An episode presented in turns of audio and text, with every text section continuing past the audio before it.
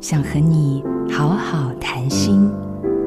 说话线条直的人单一无趣，因为脑子只有一种方法，所以声音连带也是一个线条，有时候稍微大一点，好像在对别人下命令或是斥责。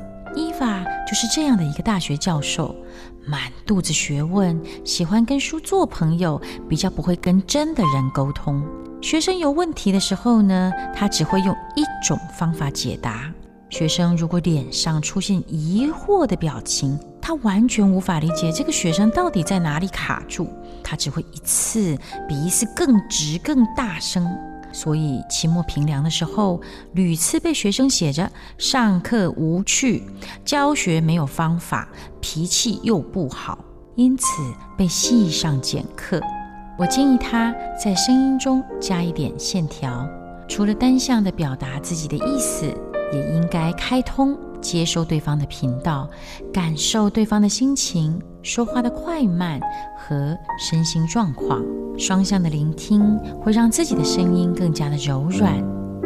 我是魏诗芬，愿你的声音和心灵都能像花一样绽放。